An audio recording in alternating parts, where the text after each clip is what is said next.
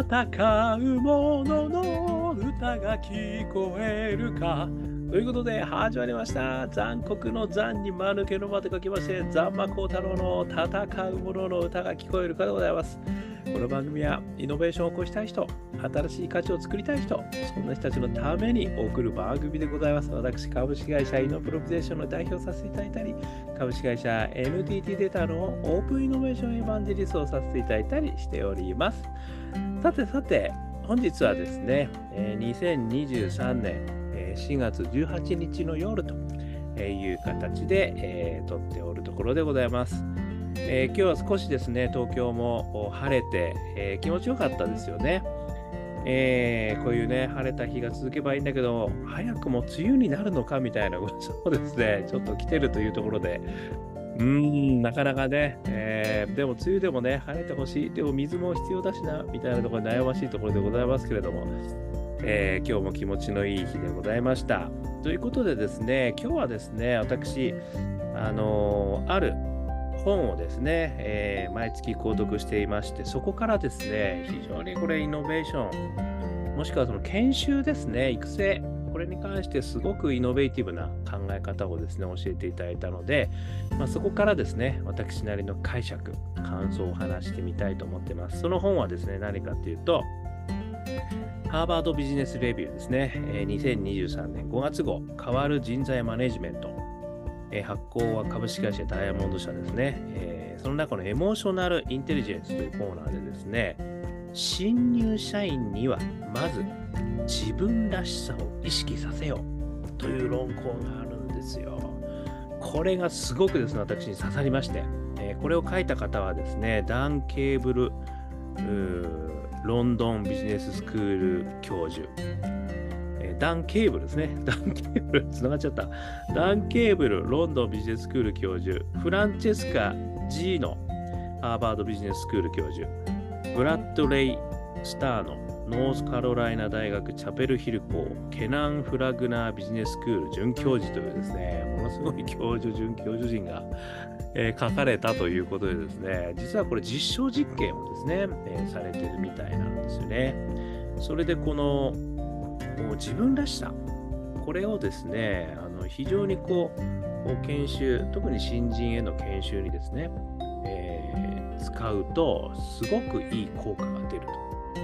えー、この中では離職率ですとか、まあ、いうところも劇的にあの下がったという話があると。いうお話を書いてたんですね。で、そこからですね、私は、あの、私も実は新人の研修とかね、あの、ワーキンググループ、ワークショップ、いろいろやらせていただいていてですね、実はその中で、自分らしさっていうのを実はすごい大事にしてるんですよね。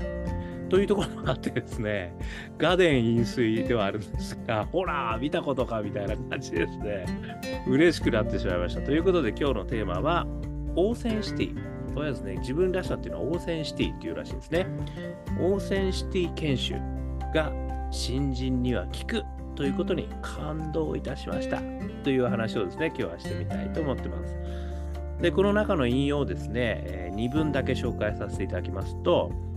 人は自分ならではのものの見方や強みに気づき、それを仕事で活かすことができると意欲が高まる。もう一つ、大抵の組織はこの力の源泉を生かしておらず従業員の能力を最大限に引き出せていないのだということをですね書かれているわけですね。これはですね私もいろいろあの研修をですね受けてきた立場からするとやっぱりこうメソッドですとかあとは組織の中ではどうあるべきかとかですね、えー、いうまあ文化およびそのスキルというのをですね、やっぱりこう研修っていうのはまず最初に学んだ上で、そして職場に入って OJT でこうやってけよっていうね、そういうことになりますよね。だから、まあ、ある意味その中の、まあ、しきたりですとかね、あのやり方に言ったところをですね、徹底的にこう教え込まれるっていうことがあるわけですね。で、それは逆に言うとですね、実はあんまり自分自身、その人の構成自体をですねこう伸ばそうということよりはある意味、あのそういう枠があるよと。この枠の中で頑張れよと。ちゃんと枠意識しろよと。そして、その中で生きていける実力つけろよと。えいうことが中心にね、あのやられると思うんですよね。ところがですね、この、えー、お三方の教授の実証実験によるとですね、やっぱりこのオーセンシティ、自分らしさをいかに表現するかということをですね、もう新人研修の時からやった方が非常にあの意欲が湧き、さっき言ったように離職率もすごく下がる。まあ、非常にいい効果が生まれると。で、それがゆくゆくはですね、まあ、イノベーションみたいなところにも、まあ、自律的なあの取り組みにもつながるのではないかみたいなことですね、もう書かれているということなんですよね。これはめちゃくちゃ私ですね、響きました。うん、私も本当そうだと思うんですよね。でですね、ここから私が思ったあの3つのことですね。あの私が普段ですね、いろいろやってることも含めてですね、ちょっとお話ししてみたいと思います。えー、1つ目、新人こそパッションの炎に火をつける。これはですね、あのー、新人の時って、あのー、皆さんも覚えているかどうか分かりませんけど、私なんかはもう、あのー、俺がこの世界を変える主人公になってやるぐらいの勢いでですね 夢を描いてるわけですよね。まあ、もう実力分かってないから。俺がね、あのー、世界が驚くようなプログラムを作って、世界を席巻するんだと、えー、いうようなことをですね、あって入ってくるんですけど、まあ、ことごとくできないことが分かってるっていうことで叩き止めされるわけですよね。ところがですね、やっぱりその中でパッションはあるんですよ、間違いなく。で、新人の時が一番パッション強いんじゃないかと私は思ってるんですよね。やっぱりこれから新しく社会の中に出てって、自分自身が何ができるんだ自分がどんな価値をこの社会に生み出すことができるんだって初めての体験ですよね。だからやっぱりそういったところはですね、すごい燃えてるんじゃないかなと。まあ私の場合はそうだった。まあ空回りだったんですけども、そういうことですよね。だからその時の火をですね、消しちゃうともったいないっていうことがね、いや、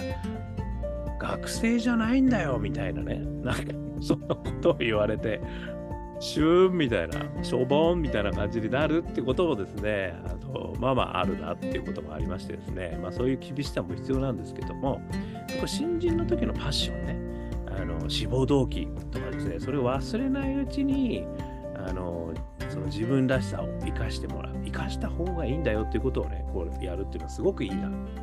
と思うってことですよね。それから2つ目、えー、自分軸と会社軸の交わりを意識させる。これはですね、私が普段いつもあのいろんなとこで言ったりやったりしてるんですけども、あの自分オープンイノベーションって言ってるんですね。つまり、まさに自分らしさ、自分のパッションがあることですよね。それと、会社からのミッション。これをですね、やっぱりこう掛け合わせる必要があるんですよね。で、常々どうしても会社の方のですね、ものが大きくなりすぎちゃうんですよね。私なんかは特にそうだったんですけど、会社から言われたことをやっぱりこう、やらなきゃいけない。まあ、もしくはね、もう、ものすごいやっぱりこう稼働量になっちゃって、もう、それだけで頭いっぱいになるっていうね、もう頭も稼働もいっぱいになっちゃう。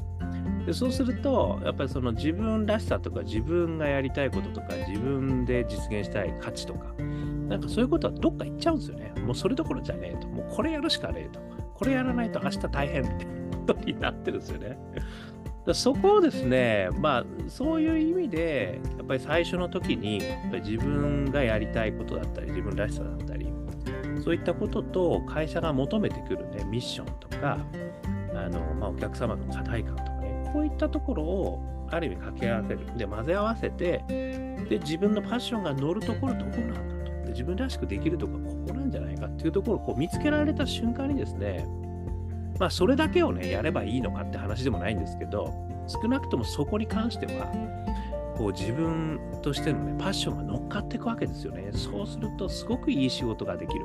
と私は思ってるんですね。あとは人生を楽しく過ごすことができるんですよね。だからやっぱりそういったことをね、まず見つける。これがやっぱり2つ目としては大事なのかなと思いました。それから3つ目。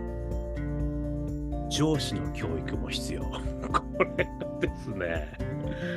よくね、上司が邪魔をするっていうことがね、これイノベーションの世界ではよくあるんですよ、これ。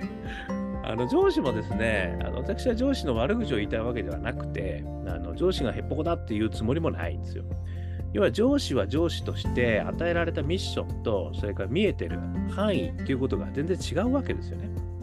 だからある意味、その上司は上司としての正義を生き、そして部下は部下としての正義を生きるわけですよ。だからどうしてもそこにはね、あの、進撃の巨人のようにですね、あの、塀の外の人と塀の中の人ではですね、それぞれの正義があるわけです。だからやっぱりどうしてもね、ところがやっぱり巨人強すぎるから、ね、圧倒的にやられちゃうっていう、こういうことにね、なりがちなんですよ。ところがですね、やっぱりその上司も、あの、ある意味ね、その会社のミッションで頭いっぱいになっちゃってるとですね、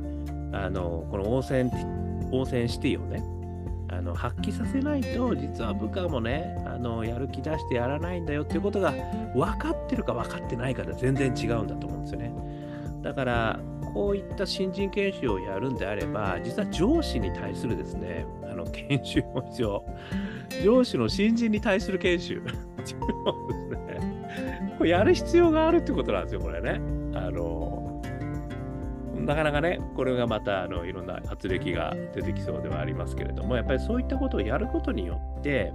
みんながね、実は上司もそういう意味ではね、こうオーセンシティをね、あの発揮してやるっていうことがね、実は会社の人間はみんなそうなんですよね。そういうふうにやれば、やっぱりすごいいい結果が生まれる。ね。あの会社の仕事は楽しい。楽しいものが仕事なわけねえだろって私もね、何度も言われました。果たしてそれでいいのかと、確かにそういう面もある。ね、大変ですよ。ね、仕事はやっぱり大変なんだ。ただやっぱり自分のね、こう自分らしさとかやりたいこと、まあそういったことがですね、その中にまぶされ、まぶすことができるのか、まあ、私はもう極端な話をするとですね、会社のリソースを使って自分のやりたいことをやる。これをですね、あの、目標にしようみたいなことまでね、あの言っちゃう私でございますけれども、あの、もうそれぐらいの意気込みでやっぱりやる。ね、そして周りもね、やっぱりそういったものなんかあいつちょっとはみ出していいじゃないかみたいなね、懐の深さもね、やっぱりあってほしいなっていう、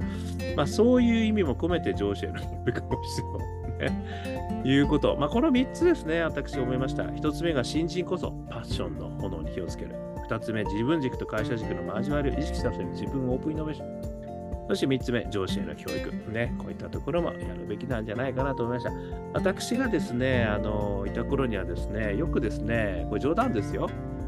あんなにフレッシュだった新人が2年目ぐらいになると、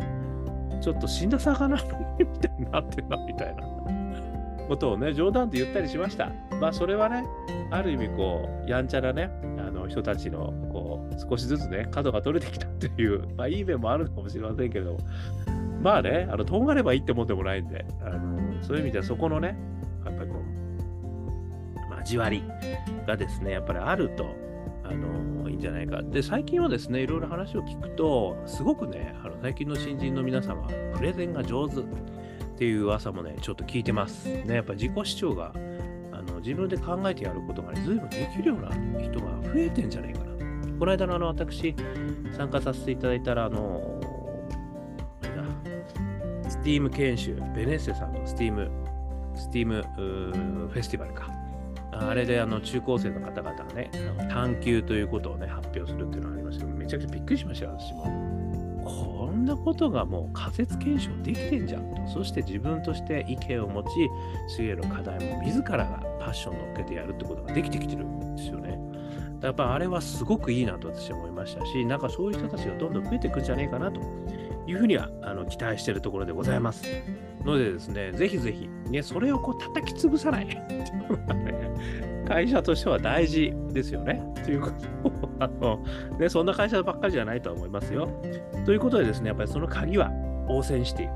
ね、自分らしさをいかに出させてあげられるか、えー、というですね、これは組織の育成方針か仕組み作りと、かね、まあ、研修の内容、言ったところにですね、これはすごくいいヒントいただいたなというふうにあの思いました。まあ、そういうことがあれば、独自のですね、そういう工夫とかアイデアもね、あの出てくると。まあ、昨日もちょっとお話ししましたけど、失敗をね、減らすのには、長期的な安心、安心が必要だっていう話ね、昨日ちょっとまた別のところで、あの、話、このチャンネルでお話しさせていただきましたけど、あれも一つね、ありますよね。やっぱり長期的な安心感。だから、その自分らしさを出してもいいんだなっていう安心感ね。これも結構すごい大事な気もいたしますね。えー、ということでね、こうすると、イノベーターがね、どんどん創発されると、ね、うちの会社はイノベーターがいないんだよっていうところをね、全然変えられる可能性もあるんじゃないかということですね、私は、えー、思わせていただいたということでございました。えー、少しでも参考になりましたら幸いです。ね、えー、Apple、ね、Apple のポッドキャスト、あとはですね、Spotify、Podcasters、えー、こちらの方でね、毎日配信してます。よかったら登録してください。あと、YouTube ね、これも登録してください。登録数がですね、えー、伸びると嬉しいな。ね、別に、あの、そういうことをね、どうこう言ってるわけではないですが、まあ、やっぱりね、たくさんの人たちと意見交換できると嬉しい。ね、そこにコメントとかも嬉しいな。あとはその SNS でコメントもね、お待ちしています。えー、あとはですね、えー、我がアカペラグループ、香港ラッキーズっていうところでも私歌を歌ってまして、みんなが少しでも元気になってほしいということで、中年ワンダーランド、中年以外の人もですね、元気になる曲です。ね、これあのストリーミングされてますんで、YouTube とかいろんなとこでね、検索してください。中年不思議国と書いて中年ワンダーランドね。そして、ニューアルバム、ジャーニー・オブ・ラッキー、これもですね、4曲入り。えー、こちらもですね、えー、iTunes、モーラ、ね、ダウンロードできますよ。ね、こちらも素敵な仕上がりになってんじゃないかなと、自画自賛しております。そして、えー、一人からでもイノベーションはできる、そんなことを書いた本、えー、オープンイノベーション21の秘密、これもですね、絶賛電子書籍、リアルの書籍、えー、ありますので、よかったら見てみてください。1時間ぐらいでね、読めちゃう。でも中身こいこいね、私が一生懸命頑張って書きましたんで、よかったら見てみてください。そしてこんなことを話して私ですけれども、普段はイノベーションコンサルをね、やらせていただいてますので、イノベーションのお困りごと、何かあったらお気軽にご連絡ください。そしてね、あの起業家のためのですね、プラットフォーム作りっていうこともやってます。えー、ね、リスクがあるな、ね、えー、親に反対されるな、ね、いろいろ学生の方、大企業の方、いろいろあると思いますけれども、何度でも挑戦できる世界、ね、これを実現するために、えー、全世界1世帯あたり1法人化を目指すためにですね、私のミッションでございますね。頑張っておりますんで、よかったらお問い合わせくださいませ。ということで、今日も聞いていただきまして、どうもありがとうございました。それでは皆様、頑張りましょうまた明日